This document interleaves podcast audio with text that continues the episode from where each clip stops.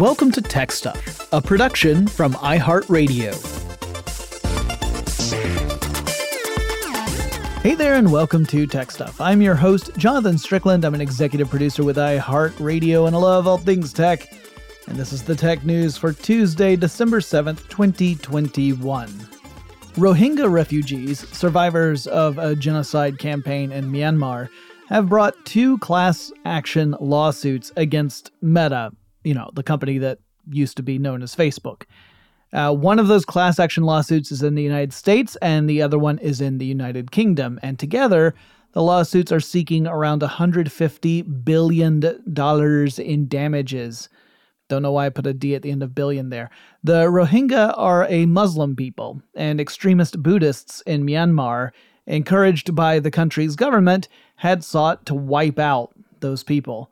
Uh, the atrocities are just absolutely horrifying. Anyway, the lawsuits claim that Facebook exacerbated an already deadly situation in Myanmar, facilitating the spread of hate speech and misinformation, and that this contributed to various users in Myanmar growing more extreme and organizing acts of unspeakable violence and cruelty and brutality.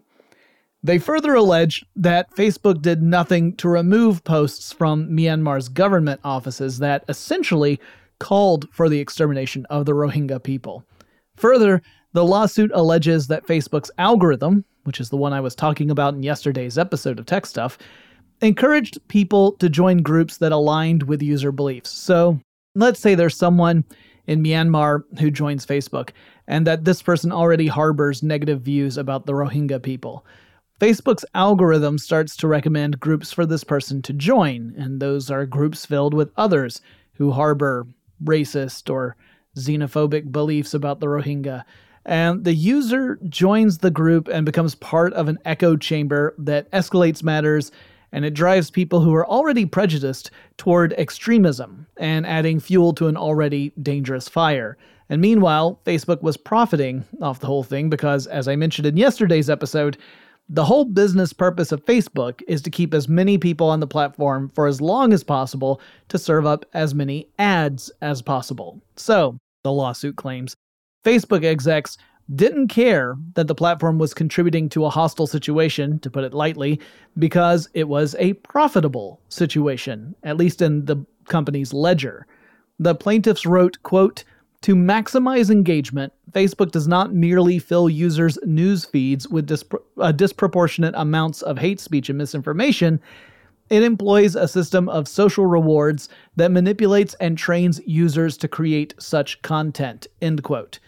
The complaint goes on to say that Facebook was made aware of the anti Rohingya material on the site as far back as 2013, but failed to do anything about it. Here in the US, the plaintiffs hope to have the matter tried under Burmese law.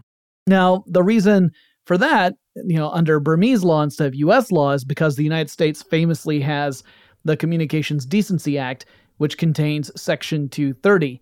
Uh, that's the infamous section that grants platforms immunity from liability for the stuff that their users post, at least under certain situations. The case law on the matter is a little bit muddled. Meanwhile, some scientists and academics have sent an open letter to Meta slash Facebook and to Mark Zuckerberg, calling on the company to share research that staff have done to determine the mental health impact that products like Instagram, Facebook, and WhatsApp can have on the young. And by young, I mean like kids to teenagers. The group also asks that Meta seek out an independent third party to review that research to help protect against bias because obviously any company that conducts research on itself has a potential conflict of interest going on there. This follows the news reports about leaked internal documents from the company that indicated Instagram use might be mentally harmful, particularly for young women, that it could potentially lead to problems like body image issues, eating disorders, and anxiety. The documents obviously caused a lot of concern, but at the same time, the group of scientists say that without independent scrutiny, the methodology might not be rigorous enough to give insight into the scope of the problem, or even, you know, if there is a problem, because it's possible that those who were surveyed for the internal research were already dealing with mental health issues, independent of their usage of Facebook's products. Maybe those products exacerbated existing issues. Maybe they created them. It's impossible to say based upon the limited research. So, the point the scientists are making is that it is a matter of concern and should be investigated more thoroughly and with transparency, and to behave otherwise is unethical, irresponsible, and potentially cruel. The letter points out that platforms like Facebook have a global reach, and thus any effects it might have upon mental health are a worldwide concern. But because big tech companies like Meta slash Facebook because they rarely share research with the scientific community, it is impossible to ascertain if an effect is present, and if so, to what extent. No word on if Zuckerberg has written back yet. Now let's give Facebook a little bit of credit in our next news story. Uh, this news story is actually from last week, but it, it broke after we had published our news episode. And it's about how Facebook identified and removed a disinformation campaign that was originating out of China. Now, Facebook reps didn't go so far as to say that this was a state backed disinformation campaign, but it was a campaign conducted by state backed companies, and it was amplified by state backed media. But you know, Facebook left a, a little bit of wiggle room there before saying like the Chinese government itself ordered the campaign. It's kind of like when you say the word allegedly before you say something about someone. I do that a lot on this show. Anyway, the campaign was centered on a Swiss biologist named Wilson Edwards who had posted a claim that the United States government had resorted to quote enormous pressure and even intimidation end quote to force scientists around the world to blame China for the origin of the coronavirus, essentially to implicate China as being the, the place where the coronavirus first emerged. Uh, essentially, the campaign was saying that the scientific community had only directed any attention toward China at all because the US government was forcing it to. Uh, a bunch of accounts on Facebook emerged and engaged with this content, liking it and reposting it. And then the Chinese media picked up the story and ran with it. Only it turns out there is no Swiss biologist named Wilson Edwards, and that hundreds of those Facebook accounts were created all around the same time. They were all like posting at close to the same time, sometimes with identical messages. In one case, uh, a, a an account accidentally posted the directions for how to spread this disinformation, and that the whole thing was in fact a manufactured story. Facebook subsequently removed more than 600 accounts connected with this attempt, and security officials say that this was pretty par for the course as far as Chinese disinformation campaigns go, uh, saying that it was pretty clumsy, it was shoddy work, and that these campaigns lack the sophistication and effectiveness that we typically see with Russian disinformation campaigns, which are far more effective. Uh, so, in other words, the Chinese have room for improvement when it comes to spreading misinformation. And I have no doubt they will work hard to get up to speed with, you know, like Russia. On a related note, Twitter and Meta slash Facebook have revealed that both of these companies have removed thousands of accounts connected to various state backed disinformation campaigns and coronavirus misinformation campaigns. Twitter has removed around 2,000 accounts that were spreading misinformation about human rights issues in China. That is, these were Twitter accounts that were pushing the state backed messaging that there are no human rights issues going on in China.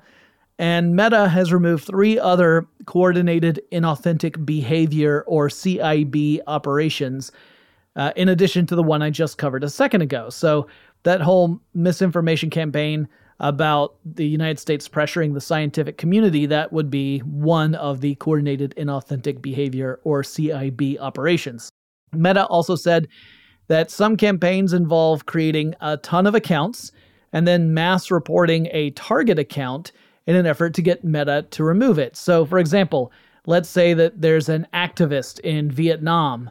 They might find that their account has been targeted by one of these mass reporting campaigns in an effort to silence them. So, in other words, some group starts creating a bunch of accounts and uses all the accounts to report the activist with the goal of getting them banned or removed. Meta also identified another form of harassment it calls brigading. This is when a bunch of folks, some or brigading, I guess, Uh, this is when a bunch of folks, sometimes hundreds or thousands of people, uh, coordinate to harass targets in an effort to silence them. It's kind of like we've seen this before uh, where it wasn't necessarily an organized campaign, things that have grown organically where a bunch of people pile on and start harassing a specific person. I remember like during the Me Too movement, that was really ugly. Like there were a lot of women getting targeted by groups of people who kind of organically were doing this. Well, this is a more coordinated effort to do that, one that potentially is state backed.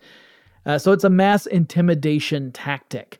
Meta pointed out a situation that emerged in Europe, specifically in Italy and in France, in which anti vaxxers were brigading against medical professionals and politicians and folks like journalists.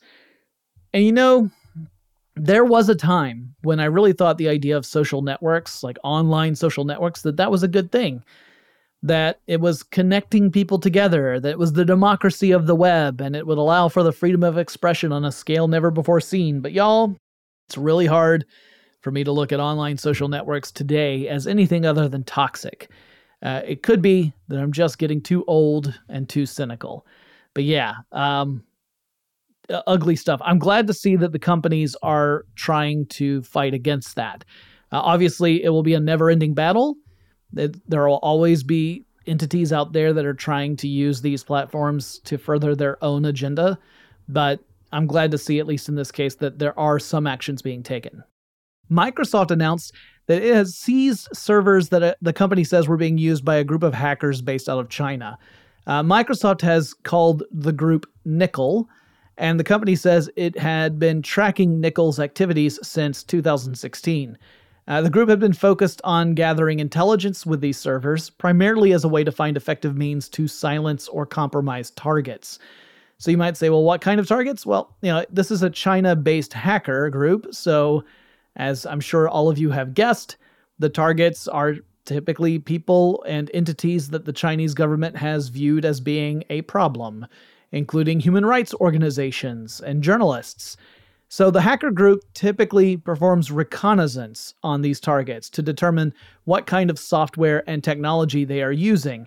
That gives them the information they need in order to start hunting for potential exploits that they can use to compromise the target's devices. And perhaps do surveillance or lock down the devices, etc. Microsoft obtained a court order allowing the company to seize the servers and redirect traffic so that it doesn't go to Nickel's hackers. Instead, the traffic will go to Microsoft, which will then use the information to study the hackers' techniques and potentially their goals. Now, does that mean that Nickel is out of commission because all these servers got seized? Not hardly. Microsoft warns that the group is still very much capable of acting against targets. This was just part of their operations that's now been disrupted. Essentially, the intelligence gathering part of their operations has hit a snag. So the hackers still have the tools to attack targets through malware and exploits. They just don't have the same ability to gather information about their targets as they used to, and even that is probably a temporary situation. Microsoft has become one of the leading companies crusading against hackers, particularly hackers that are financially motivated and that target companies. And you might wonder, well, how did this happen? Why did Microsoft take the torch on this one? Well, you got to remember, a lot of those companies happen to be Microsoft customers. And in some cases, Microsoft is doing this because it doesn't want its own products to be uh, the gateway that hackers use to get access to a, a potential client's systems. So there's a pretty big motivator going on right there. All right, we have some more news stories to cover in this episode. Before we get to that, let's take a quick break.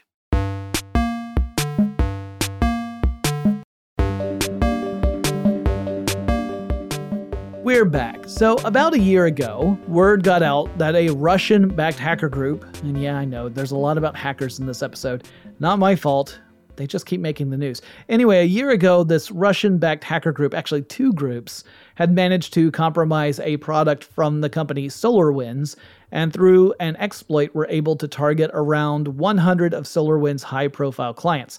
They were able to infect thousands of clients, but they were specifically targeting around 100 of them, which included like nine federal agencies in the United States. The hackers were able to create what was called a supply chain attack. So, they were focusing not on their ultimate targets, right? This list of 100 organizations. Instead, they were focusing on a trusted vendor that all of those targets were using. Uh, they they all were buying software from SolarWinds. So the thought the hackers had was, well, if we can infect the software that everyone is purchasing, then we can infiltrate all these systems without having to target each one individually. By compromising the vendor, the hackers were able to exploit the trust that these companies had in that vendor and then use maliciously altered products to gain access to the targeted systems.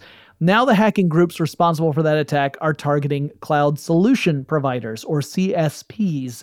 These are companies that, as the name says, they provide cloud computing solutions to customers.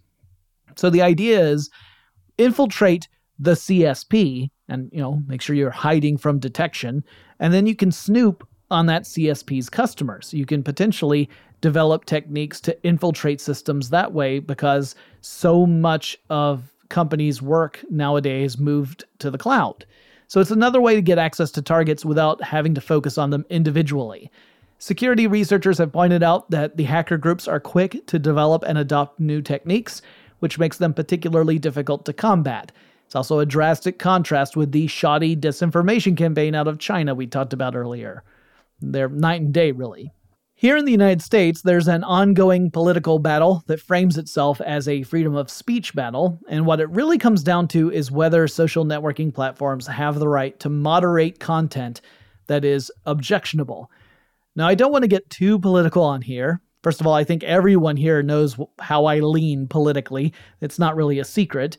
And I don't want to impart my bias on this story, but essentially, this was a uh, uh, there was a law in Texas that was proposed and passed and signed into law that uh, was created by conservatives who objected to platforms like Facebook and Twitter that were removing posts and banning accounts belonging to mostly conservative politicians who were adamant on passing on misinformation on everything from the 2020 elections to COVID 19. Texas passed a law that said platforms would be banned from doing that. They were saying that the, the platforms were effectively censoring uh, individuals. Well, now a federal judge has uh, placed an injunction against that law, meaning it cannot be enforced, saying that the uh, the law has hypocritically effectively censored the social network platforms when it says they're not allowed to moderate user submitted content. The judge said that the law is quote replete with constitutional defects including unconstitutional content and speaker based infringement on editorial discretion and onerously burdensome disclosure and operational requirements. End quote. Now, according to Ars Technica, the law as it was written wouldn't apply to conservative social networks like Parler and Gab, because this law specifically targeted platforms that had at least 50 million monthly users, and Parler and Gab are below that threshold. Uh, one Texas senator proposed lowering that to 25 million monthly users, and that would have, in fact, lumped Gab and Parler into all the others. But the Senate rejected that proposal, which does make it sound like this was less about guaranteeing the right of free speech for conservatives and more about restricting the moderating policies of larger social networks. Over in the UK, the High Court has ruled that Uber's business model is unlawful and the company must comply with rules set out by the Private Hire Vehicles Act. That act actually predates Uber. It was first passed into law back in 1998. UK courts had previously overruled Uber's claim that drivers are contractors and not workers. According to UK courts, they are workers, and thus Uber is responsible for meeting obligations as an employer. This new ruling says that Uber's attempts to have its contractual approach made lawful are just done and dusted. It's a no go, which means Uber will need to make fundamental changes in how it operates in the UK in order to be a legal business. See, part of Uber's argument was that when a passenger uses Uber to book a ride, Uber acted only as like an agent to connect a driver to a passenger and then handle payment, and that's it. And that the actual contract of passage would just be between the driver and the passenger, and Uber would be out of the picture. But the court says, nah, mate, that's not how it works, isn't it? You're part of the contract and does have the legal obligations relating to that contract. I don't know why they talk like that. And so now ride hailing companies like Uber, at least in London, will have to pay more taxes per trip, which likely means we're going to see price hikes in Uber in London in the near future. It might also mean that Uber will reevaluate operating in the UK at all because it could mean that you know without having these loopholes or at least in this case uh, uh, illegalities in place, Uber will be unable to quote unquote disrupt. I mean, uh, compete with taxi services. So we'll have to see. The company Samsung is making a big change, but it's just an internal change. The company is dividing into two internal divisions, so still one company, but two internal divisions. One is going to focus on semiconductors, and the other is going to focus on consumer electronics like televisions and phones.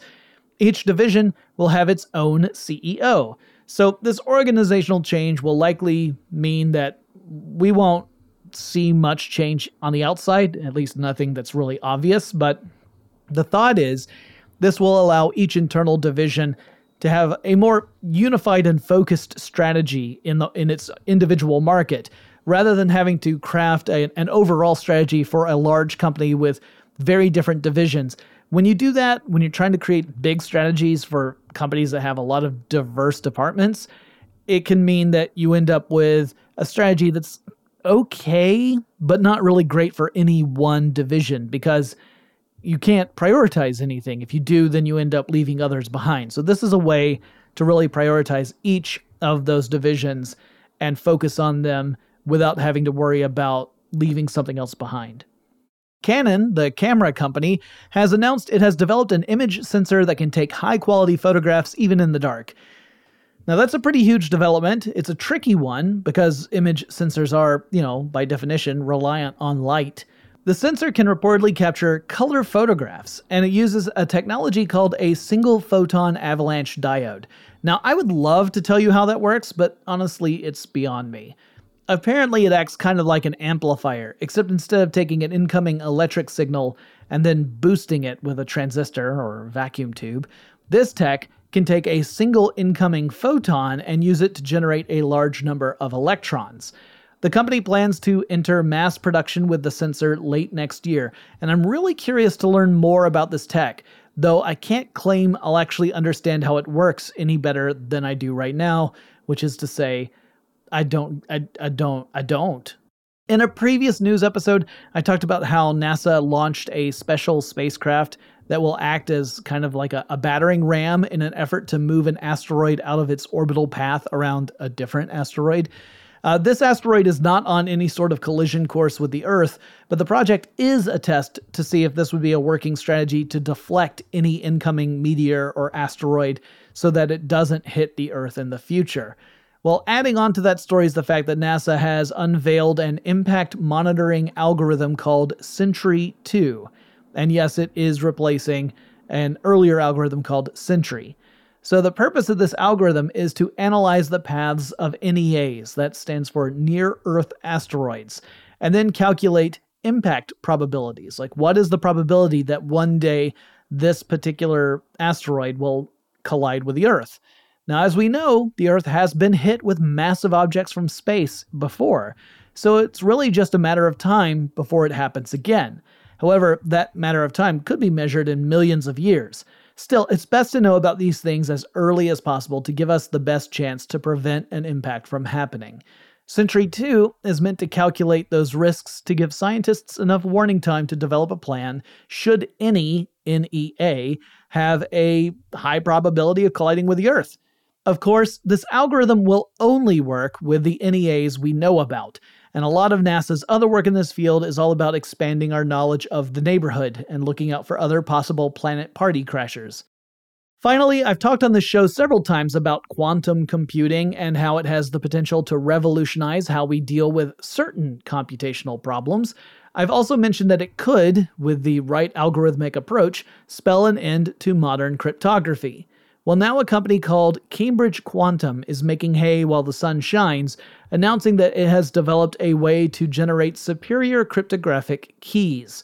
Now, from what I can tell, These are still traditional cryptographic keys, they're just a more robust version with a lot more randomness thrown in. So, random number generation is a very tricky thing to do with machines because machines rely on sets of instructions in order to process operations. It is hard to write instructions that create randomness. Usually, we just manage pseudo randomness. So, in fact, you could argue that instructions are kind of anti random, right? They are ordered. Anyway, these are not quantum cryptographic keys. Uh, I did once see a presentation about quantum cryptography that was so fascinating and incomprehensible that I cannot even start to explain it here. So, this is not the cryptography of the future necessarily. However, the company does imply that its platform will generate cryptographic keys that are more secure than the ones that we typically use today, and will also be able to generate them at a rate faster than other methods. So, that's pretty cool. And that's the news for Tuesday, December 7th, 2021. If you have suggestions for topics I should cover in future episodes of Tech Stuff, please reach out to me. The best way to do that is over on Twitter. The handle for the show is TechStuffHSW. And I'll talk to you again really soon. Tech Stuff is an iHeartRadio production. For more podcasts from iHeartRadio, visit the iHeartRadio app Apple Podcasts, or wherever you listen to your favorite shows.